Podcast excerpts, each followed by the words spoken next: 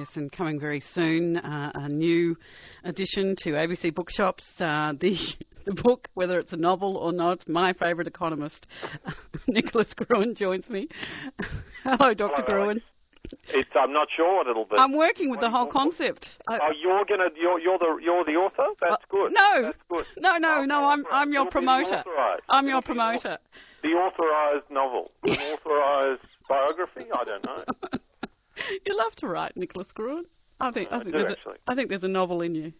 I uh, no, I like short. I like those short form things. I really do like um, columns. I figure if you can't say something in 800 words, you probably don't Well, have very uh, much to say. There's a very big skill in that, and um, and I love it that you say you've been kind of mulling o- over the whole kind of, I suppose, economic model that is presented by the internet. And I, I, I loved it sort of years ago when Rupert Murdoch went, "Now this is an economic model that's not working for me. It's not- that's right, Rupert. it had some Free things are going out for free." That's right. Free. Well, there's a there's a Monty Python sketch where someone turns up at, uh, you can imagine who plays the uh, business person, John Cleese, and the, someone turns up and asks for money for the orphans, and this is, and the and, and John Cleese, who's running Slater Nazi Corporation, doesn't it says what? You say so you want money from me, and you'll give it you'll give it to the orphans? Well, why? and eventually, eventually, the penny drops. He says, "That idea is so simple. It's brilliant." he's gonna, he, he, he's converted. Anyway, it's very good. It's a very good sketch. Uh, so, and, and a perfect way to kind of um, introduce what you're talking about. Well, the the riches, the free riches of the internet, uh, a remarkable thing. And uh, I was reading a report from the OECD about, uh, well, basically, which con- uh, it, it's about the internet and about the infrastructure that builds the internet, and it compares it with the infrastructure that builds the telephone network. And guess what? It's pretty much the same infrastructure. It's pretty much the same physical, you know, poles and wires and wireless connections and so on. And yet, one there is a uh, with one network. I'll let you guess which one. At every stage, there are people trying to get money out of us. If we're overseas, it would you would think it would be very easy to um, pay a dollar or twenty cents or next to nothing to um, uh, go and connect, uh, you know, to, to connect our mobile phone to the digital uh, to the digital infrastructure of that country. But no, it costs it costs uh, you know two three dollars a minute, and they get hundreds of dollars out of people. And you compare that with Skype, which is that you you connect in with it anywhere in the world. And you call anywhere in the world, and it costs you nothing other than the fixed costs of getting onto the network. So then, how do they get away with those roaming, global roaming fees? Well, the, the, the basic story is that these two uses of the same network have a different industry structure, and one is what um, economists call monopolistic. They're, they're monopolistic competitors. So Optus and Telstra and uh, TPG and a few others. Well, really, there are very few kind of actual providers of infrastructure to your house, for instance. A few more providers of mobile phones, and they're going to be wanting to get in for their chop. I might say this is not a story of people unjustly enriching themselves because they're not doing particularly well. They're not making incredible returns, but whenever they see an opportunity to slug us for a little bit of money, if they can get it out of us, they will. And the re- uh, so the reason for that is that there are on the mobile on mobile networks are about three uh, here. Uh, connections to houses, there's one and a half networks that can actually do that. So they know that they're in a strong position. Uh, and, and behind all that is the fact that to make the, the technology of, of phone companies has, of course, completely transformed itself um, behind the scenes. It's all gone from being analog to digital. But the basic architecture means that this phone call that we're having now is predicated on there being a connection between you and me. There is some kind of line between my house where I'm speaking in Melbourne and your studio hmm. in Canberra. That is completely different to the architecture of the internet. The architecture of the internet uh, deals in digital packages, and these and, and this is the way it was built. Uh, you know, in the in the late 70s and 80s by the uh, U.S. Defense Forces, effectively, uh, and or DARPA, a, a research and development arm of the U.S. Defense Forces. And so, what happens is that every little packet of data is a bit like a bit like envelopes uh, in, in the post flying all over the place, and the phone conversation that people have might be a thousand, a hundred thousand data packets. They go flying out into the internet with an address and a from uh, notification, two addresses, one on the front, one on the back, as it were, to keep the metaphor with the post alive. And they find their way basically you've got a whole lot of electronic postmen out there going, oh yes, this one's going to Iceland and this one's going there, and they find and those packages find their way to their destination.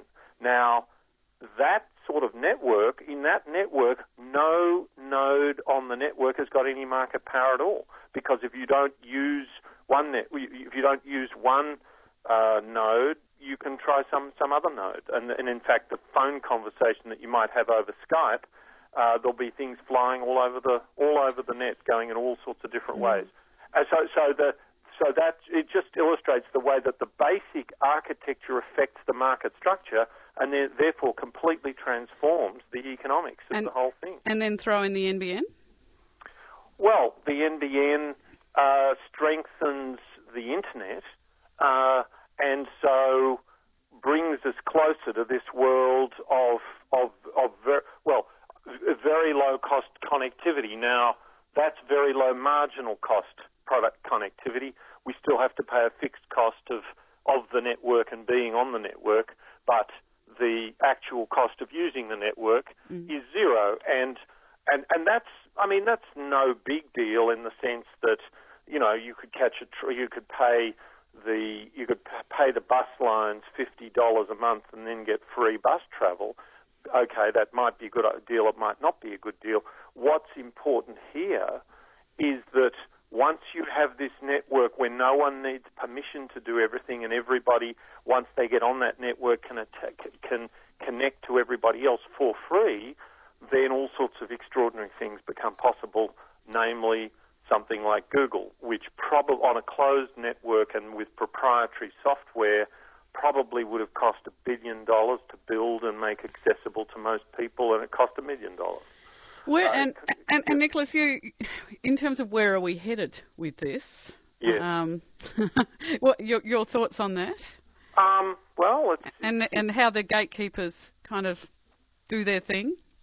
Well, well, we're we're headed in the short term, or you know, the next ten years or so. I think we're headed to.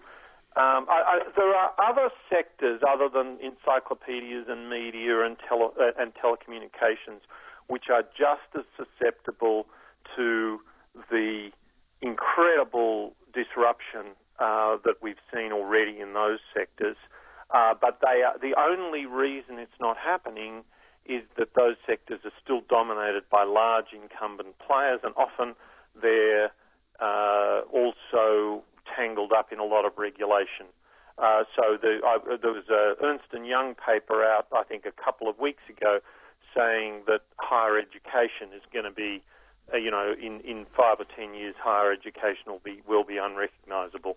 Uh, I mean, that's because that's, of, of the digital world and being able yeah, to. Yeah, yeah. I mean, basically, I was talking to one vice chancellor um, a few, oh, a month or so ago, and that, of a university that was rather slow, in fact, very slow, in establishing campuses around the country and around the world.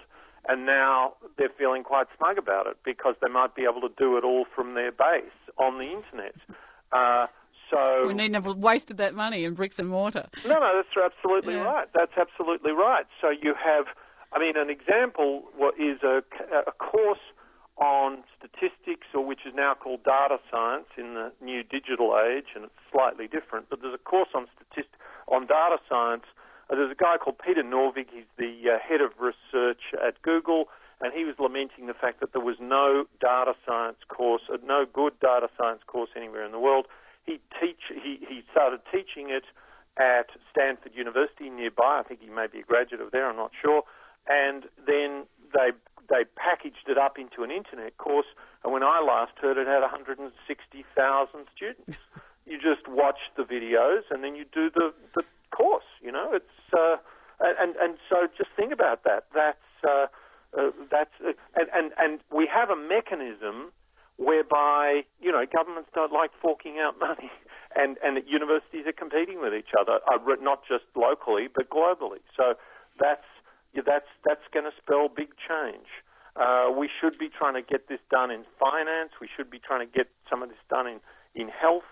Uh, they're very heavily regulated sectors. In fact, I would call them sectors of public-private partnership. Really, I think it's kind of a mistake to think that there is, you know, these private sector providers or even government providers that all compete subject to regulation. I think it's better to think of the whole box and dice as a sort of a joint product of governments and incumbent firms, and I think that that's uh, going to slow down progress pretty pretty dramatically. But but uh, you know, it's just staring us in the face what uh, what kinds of possibilities are there.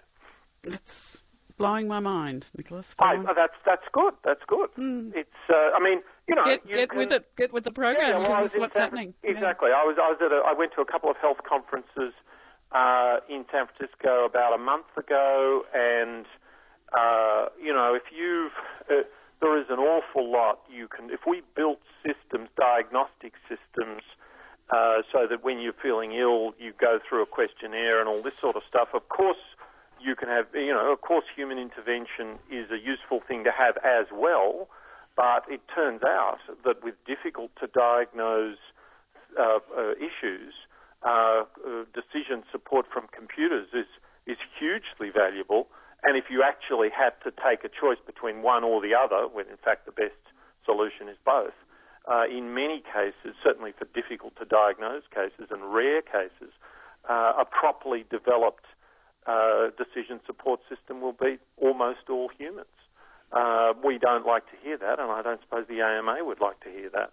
But uh, you know, that's that's the that's that's the world. And as I say, I don't want to be misunderstood as saying gee, computers are going to do everything for us. But but what we do need to realise is that we've They're changing built this world. Well, we've built this world around a whole bunch of possibilities that didn't exist. Uh, that, that mm. uh, we regulated in a whole lot of things, leaving out all these kinds of possibilities, and it'll take a while to. We, yeah, we don't. It's it's like with the whole media question. We really don't know.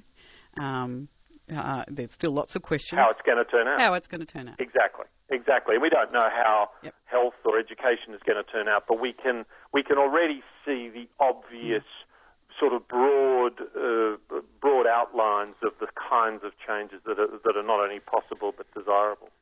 Nicholas Gruen, always fantastic um, thoughts from you. Uh, I need you to drag me kicking and screaming into this world, and, uh, and you do it very well. Thank, thanks, Thank you. Thanks, thanks Nicholas. a lot, Alex. Farewell. Bye bye. That's Dr. Nicholas Gruen, CEO and economist with Lateral Economics, and uh, and writes fantastic, uh, thoughtful, provoking pieces on Club Troppo, and also he's a regular columnist uh, in uh, the Fairfax papers as well.